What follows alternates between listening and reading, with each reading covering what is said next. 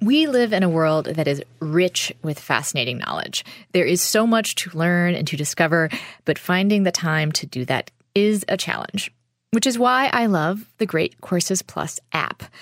I have unlimited access to award winning professors and experts right on my phone. I can listen and learn about anything as I go about my day. I'm a big fan of using Great Courses Plus to make my chores less boring. I can explore history while commuting. I can discover scientific breakthroughs while making dinner. I can brush up on philosophy while waiting in line. With the Great Courses Plus app, you can access thousands of 30 minute lectures in almost any category. You can pause, rewind, fast forward, even select your playback speed, just like a podcast if you're one of those weirdos that listens at like one and a half time. I have been listening to How Ideas Spread, which of course is a personal interest to me. It is a really fascinating look at social influence and social currency, what makes certain ideas and behaviors catch on. Now, you can learn something new today too with the Great Courses Plus, and there is a special limited time offer for my listeners one free month of unlimited access to enjoy all of their lectures. Start your free month now. Sign up the Great Courses Plus. Now that plus is very important. You're going to go someplace different if you don't use the plus. So it's thegreatcoursesplus.com slash friends. And then download the free Great Courses Plus app. So remember, thegreatcoursesplus.com slash friends.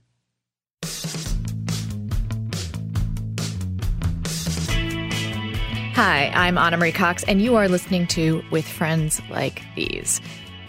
A few months ago, I headed to CPAC, the Conservative Political Action Conference that I've been going to for about a decade. In the era of Trump, it has changed a lot. I used to go to hear from young conservative activists who were there to take workshops and sit in on panel discussions to learn the techniques of activism that are actually kind of independent of ideology. And in the past, CPAC was filled with those kinds of idealists, the people who knock on doors and sit in phone banks. They went to the conference to discuss ideas and policy, while people like Donald Trump and anyone affiliated with Breitbart screamed from the sidelines. But this year, the script was flipped. In part one of this season premiere, I dove into just how right wing CPAC has become, just how much of a Trump rally it is. The outright racism and the MAGA hat wearing majority was the order of the day. But welcome to part two.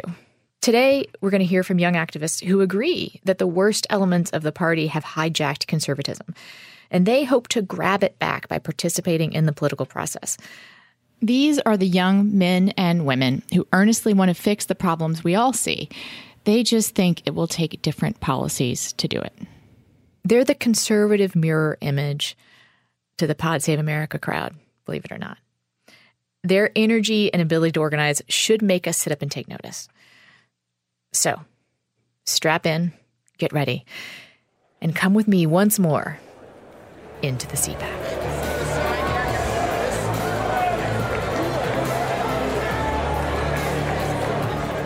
The conservative activists I'm used to encountering at CPAC, and some of the ones I found this year, mainly differ from you and I, assuming you and I a little bit, on what the policies should be to get to kind of the same idea.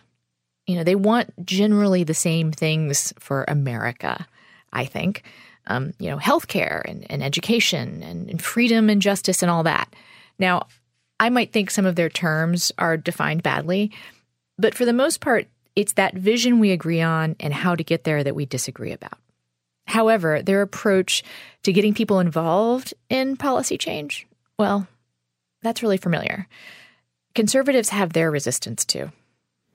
You can take a network, it's not just the BASH network, but a community can come out of it because communities are even better. And so many people would say, you know, good, better, best, never let it rest, your good is better and your better is best.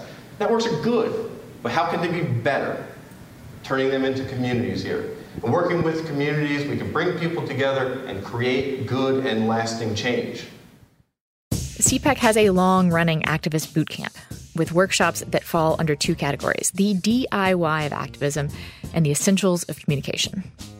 How to have tough conversations that move hearts and minds, how to motivate the millennial voter, building your online community with Facebook groups, running for local office. Those are all workshops you'd expect to find in progressive circles, but CPAC has them too. They are a core part of the conference. I will point out that this year, perhaps not coincidentally, what had been a two day activism workshop turned into kind of one and a half days. And it was a little more sparsely attended. Now, that sort of makes sense because Republicans are in the White House and maybe they feel less energized. But those that were at some of those workshops, I feel like they are resisting in some of the same ways we do. Here's a snapshot from one of those workshops. We have to be the ones that take the action because if we don't, it's not that nobody else will, they will. The other side will. And they'll fill that up with the very seductive uh, siren song of liberalism of, we'll take care of it.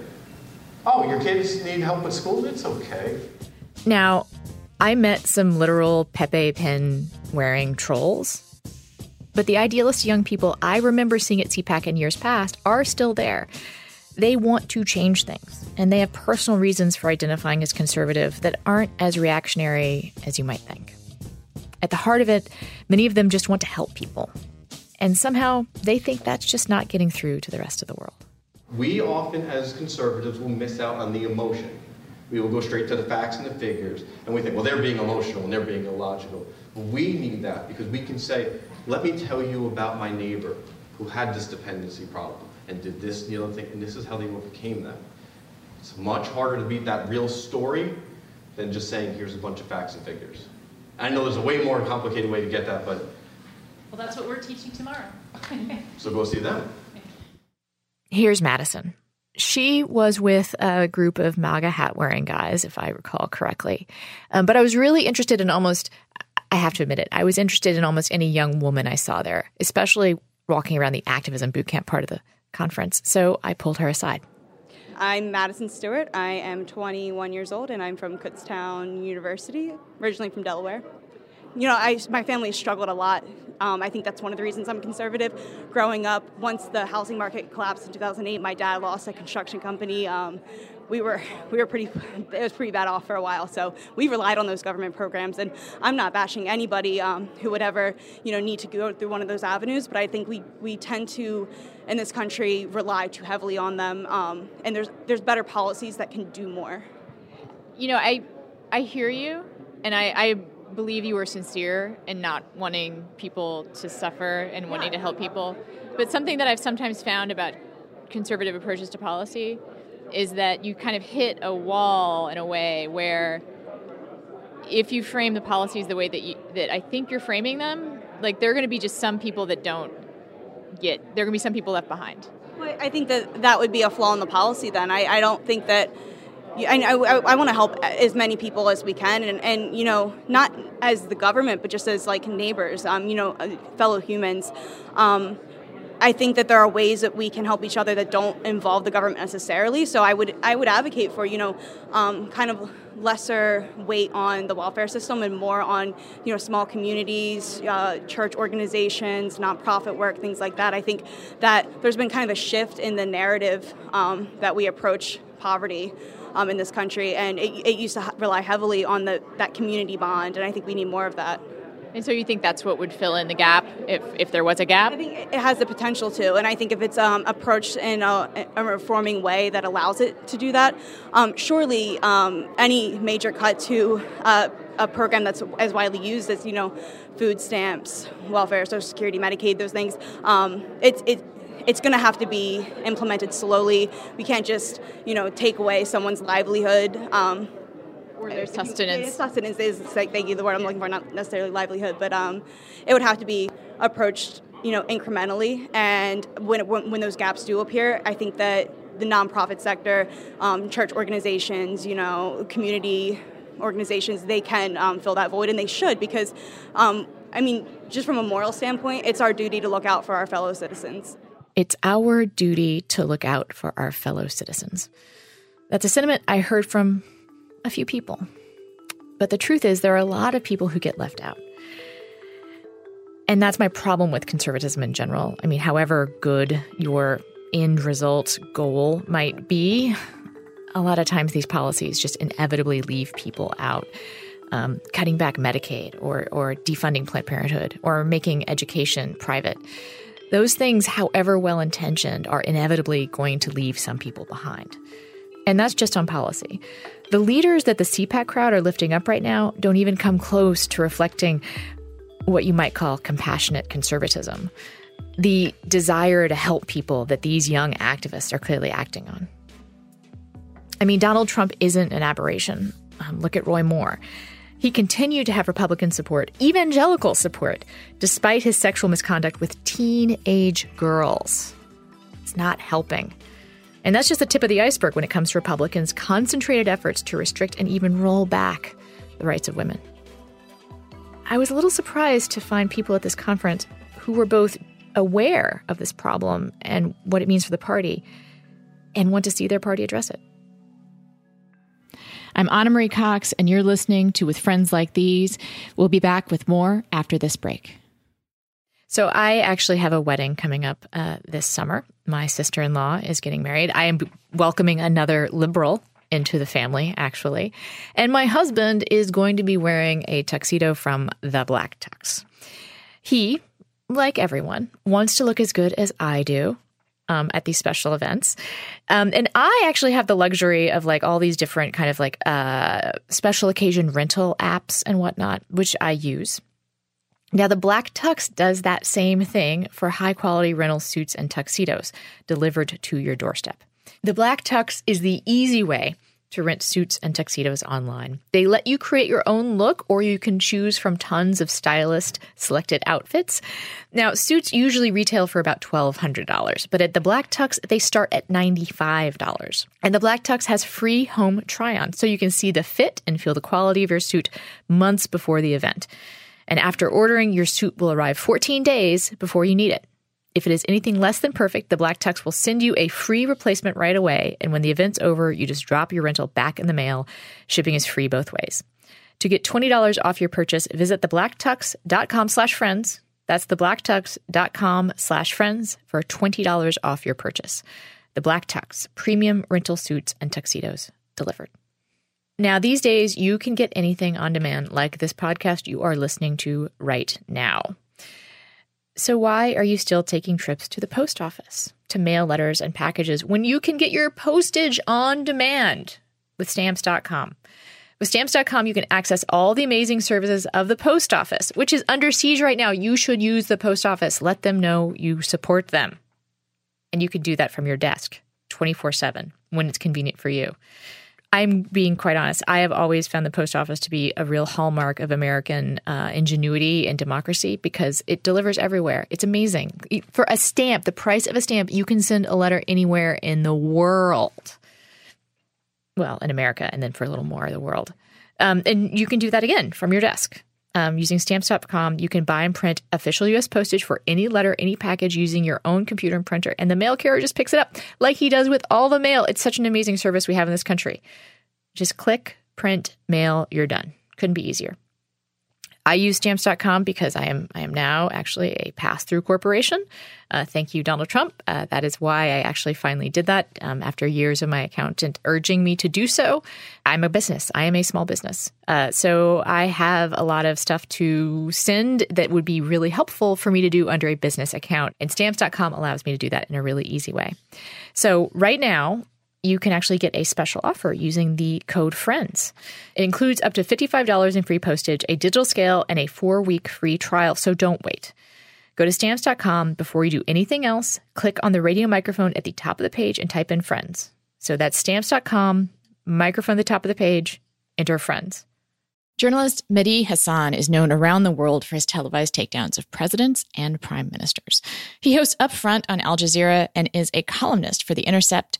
And in his new podcast, Deconstructed, Mehdi unpacks a game changing news event of the week while challenging the conventional wisdom in a tight 30 minute package, a little quicker than what we do here. He starts his show with his take on one topic and what the mainstream news is getting wrong or what context is being missed. And then he goes into a deep analysis and conversation with his guest or guests of the week. And get this, his guests have included Judd Apatow, Bernie Sanders, and Hasan Minhaj. So he kind of covers the gamut I would say, in terms of who you might be expecting. Um, it's everyone from comedians to politicians to for instance, Stephon Clark's fiance. So you're going to hear from a lot of different people. And the show has covered such topics as the violence in Gaza from the perspective of Israeli activists against the occupation, and of course, police shootings, as through the eyes of the fiance of Stephon Clark. Also, he's talked about the dangers of John Bolton with former diplomats. As a Brit and a Muslim and immigrant based in Donald Trump's Washington, D.C., Mehdi Hasan gives a refreshingly provocative perspective on the ups and downs of American and global politics. Deconstructed is a show that cuts through political drivel and media misinformation to give you a straight take on one big news story of the week. It is out every Friday, just like this pod. You can listen and subscribe at theintercept.com slash deconstructed or on any podcast platform. I started talking to this next young woman because we were both sitting in an activism workshop about reaching out to women. I also saw she was from University of Alabama, and I'm a college football fan, so I knew we'd have some common ground. But we did quickly turn to politics and some obvious questions that I had. Well, I think the conservative movement has a lot of work to do when it comes to women, women over to our values. Um, it's not necessarily a problem with our principles and our values per se. It's more of our messaging and just a lack of outreach in general to women, especially women who might be kind of pushed away by some of the more hostile rhetoric from certain people in the conservative movement who necessarily don't represent everybody in the conservative movement. And I think more women need to be talking about this. And I, I think we do need to be doing more outreach to women. I want to be, I want to kind of pin you down on the hostile rhetoric because one could argue that some of that hostile rhetoric, rhetoric is coming from the White House. Um, I think you could make that argument, and I wouldn't necessarily disagree with it. I think that we in the conservative movement need to hold each other accountable when it comes to respecting women, when it comes to outreaching to women to necessarily address the issues that we care more about because all issues are women issues, but there are certain issues women do care a little bit more about. And that's not saying that we don't care about every issue. We just are more like focused on certain things at certain times and there's nothing wrong with that and i think saying that oh like you know all, this is on, women's only issue isn't true but i think we need to be speaking more on certain issues when it pertains to how it affects women in particular so just to be super clear about this i mean it seems to me uh, from my observation, like a big problem for the conservative movement is that there are prominent Republicans who say things about women that are insulting.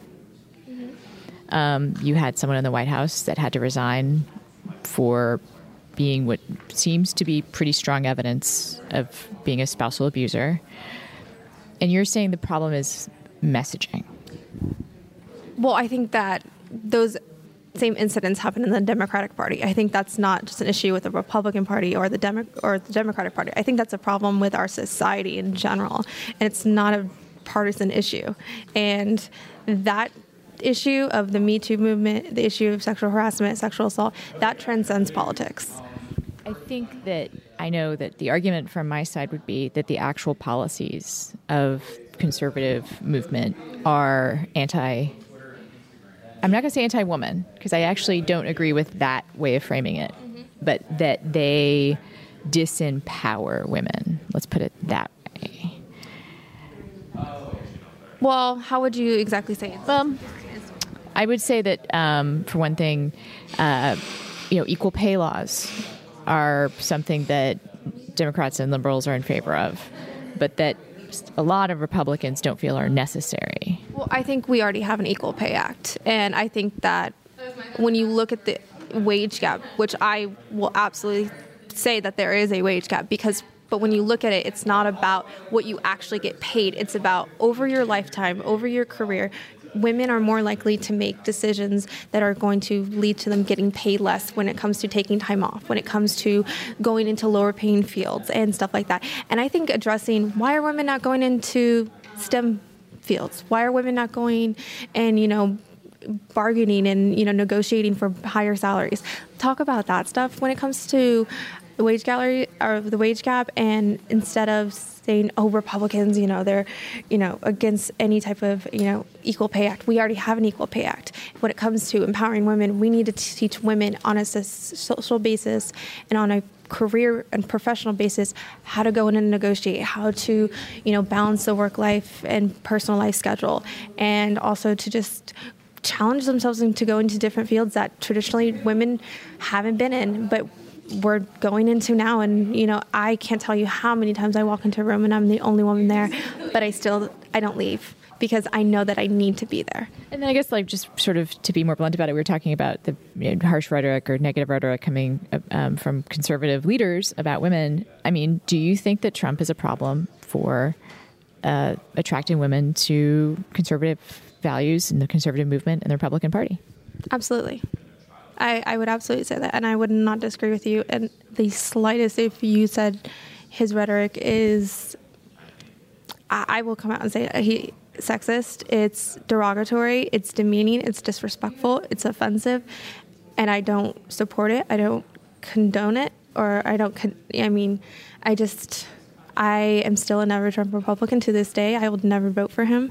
Um, for a lot of the comments that he made against women. Um, as a woman, I could never do or say say that I support him. Um, I think in the Republican Party, there needs to be a serious conversation and a serious action against that type of rhetoric and that type of mentality. What should the Republican Party do about him as president, though? He's our president. And at the end of the day, he's going to be our president for the foreseeable future. I think the Republican Party, he's our president, and we need to you know, support the policies that align with the Republican Party values, but at the end of the day, there have to be Republican Party policies, and they also character matters. I firmly believe in politics, and we can't give a free pass to anybody, whether it's the president or it's the local your local representative, when it comes to matters of sexual harassment, sexual assault, and just absolute derogatory statements or derogatory offensive acts against women. And it's it's something that it's not just in the Republican Party it's not just in the Democratic Party it's everywhere in our culture. And that's something that's so great about the Me Too movement is it transcends politics. And it, it I can sit here and say as a Republican woman Me Too you could say it anybody can say it and it's I nobody's going to be like, well, you're a Republican woman. It doesn't matter. You know, we're not connecting anymore as women on a I'm looking at you as a Democrat or you're looking at me as a Republican or independent. It's you're a woman and you've gone through similar experiences as I have. And on that basis, we are have a same mindset and we have a same shared experience. And I think it's really tr- transforming politics. It's transforming how we talk to each other, interact with each other. And I think that's a total societal conversation that we need to be having, not just in legislation against, you know, whether it's paid family leave or whether it's stricter um, actions against sexual harassment, but it's just a bigger conversation we need to have in our society about how we view and treat women. Now, that was a starkly different voice from the right wing reactionary voices that break through in the media, on the internet, and Twitter, whatnot. This was a conservative woman that put being a woman at the center of her political identity. Jennifer did too. Adeline and I and our compadre Jordan are here, and we're outside in the lobby at CPAC holding up a rainbow flag which says "Don't tread on me," the Gadsden symbol, and our flags, uh, or, sorry, our signs, which my wife made, said "Proud to be conservative, proud to be transgender, proud to be American." Hashtag same team. Jennifer is a trans woman who saw CPAC as, well, maybe not a natural place, but an important place to find support for her community. It seemed a little weird at first, but she had her reasons. What that means is we're on the same team, whether we're conservatives and we have a different perspective on a lot of different issues, but we're also on the same team for the LGBTQ community. Just because our politics may differ, we're still supportive of our community, and that's why we're here at CPAC to defend our community and advocate for our liberties, our rights, and our freedoms. And the response has been very good. It's nice that we do have good progressives out there who do see this as an issue they can get around, but we also have a lot of conservatives who can get around that issue also. And one of the reasons we're here to do this is to tell them, look, we're proud to be here as conservatives, but we're also proud of our transgender identity too. And just because you're one doesn't mean you're the other. But to us, one of the most things you can do that is conservative is to be transgender because you're seizing your destiny, you're seizing your identity, and telling a government, you're not going to tell me who I am. So if you think about it, it is kind of conservative in that way. I know some of your listeners is, might is, be. Is, where's I want? I where's Mike Pence? Because I want. Well, he, Mike Pence to hear this argument. He hasn't worked his way towards this yet, but we're, we're making one step at a time. But we've, we've been having success. We've been doing some lobbying on Capitol Hill. Uh, we've been able to meet with more and more congressmen, even some of the more hardline, socially conservative congressmen. But when you tell them your life story and talk about uh, talk to them about what can happen in an emergency medical situation if someone won't serve you because they believe they have religious liberty. Even like I live in a state, I live in New Jersey. I'm pretty safe if I'm in a car accident. If I move to Arizona or Arkansas or another place, I could be left on the side or of. if Indiana, if Mike Pence would have had his way. Sure. And that's the reason it's important for us to be here because the, the, folks here, many of them, have never met an LGBTQ person, so they're not going to have that conversation. But the sadder part is so many in our LGBTQ community won't talk to these very same people. Most of them won't. We were both laughing about the transgender thing, and in part that's because I think it's a brilliant argument, I confess. I will I will be using it, uh, only to blow people's minds. But also, it, it is it's tough to laugh about because it is a life or death issue. Sure, I mean, being transgender in America today has become, or has always been, mm-hmm. you know, an issue of life and death. Like there are people who are afraid to get medical care. Um, it is one of uh, the most highly victimized mm-hmm. categories of people uh, for hate. Thing where the not to interrupt you, but that's one thing where there, these crazy restroom okay. bills. Uh, Okay, so where these crazy restroom bills can lead to discrimination on housing, on unemployment, okay. you know, and a lot of things that we don't want it to be that way. So I hear your conservative argument, right? I, I hear the libertarian argument for transgender, but do you worry? I mean, and, and I also hear that young people are, you know, kind of picking this up, and, and, and conservative young people. Mm-hmm but do you have concerns about the direction that we're heading as a country because some of transgender pr- progress is being undone at the very top level? Um, I, I'm sure, I sure I do. That's, but that's why I'm here. Jordan and I came to CPAC last year. We did the same thing with the signs. We had a different flag, and we engaged people on the very morning after President Trump rescinded the Obama guidance. And 200,000 transgender children were told that they were another, that they were alien, and they weren't going to be protected. And if we didn't do that, if we didn't make a stand, we wouldn't have known of how many allies we have. Do you separate out conservative and Republican? A lot of conservatives would do that themselves. Uh, yeah, you can uh, separate both of them. But do you consider yourself Republican or conservative or both? I'm both, but I'm not a social conservative. There's a difference. Conservatism started in the 60s with Barry Goldwater and a movement even earlier than that. And even Barry Goldwater, by the late 70s, was a proponent of LGBT rights and most famously said, I don't care, as far as people in the military, I don't care if you are straight, I care if you shoot straight. And that's what the party's forgotten. But it's also been an influence of a lot of religious folks and evangelical folks who need to know hey, I'm a Christian, I'm a conservative too, I'm also a Catholic. I believe a lot of the same things. But that doesn't extend to my political views. We shouldn't be the party of discrimination, and some people, because of what they want to do at the state level or the local level, are making our party that way, and that's what we have to fight back against. And what I try to use is my brand of conservatism, my beliefs, as a weapon, as a shield to protect our community. Now, if what she's saying is right, maybe it's true that the conservative movement under Trump isn't as monolithic as we think or I think. At the very least, that's something Jennifer wishes that we knew. And here's that same young woman I talked to earlier about the Republican Party's relationship with women. What do you wish that the people who are listening to my show, what do you wish they knew about CPAC and about you? I think it's very true what they say about us being a big tent. Um, and because I know so many people who from the beginning of the presidential primary, hard Ted Cruz people, hard Rubio people, hard, you know, whatever you were. But it's still at the end of the day, we still have so many different views here. I mean, last night we got a conversation, a group of friends of mine, about you know what's better, neocon or libertarian, and.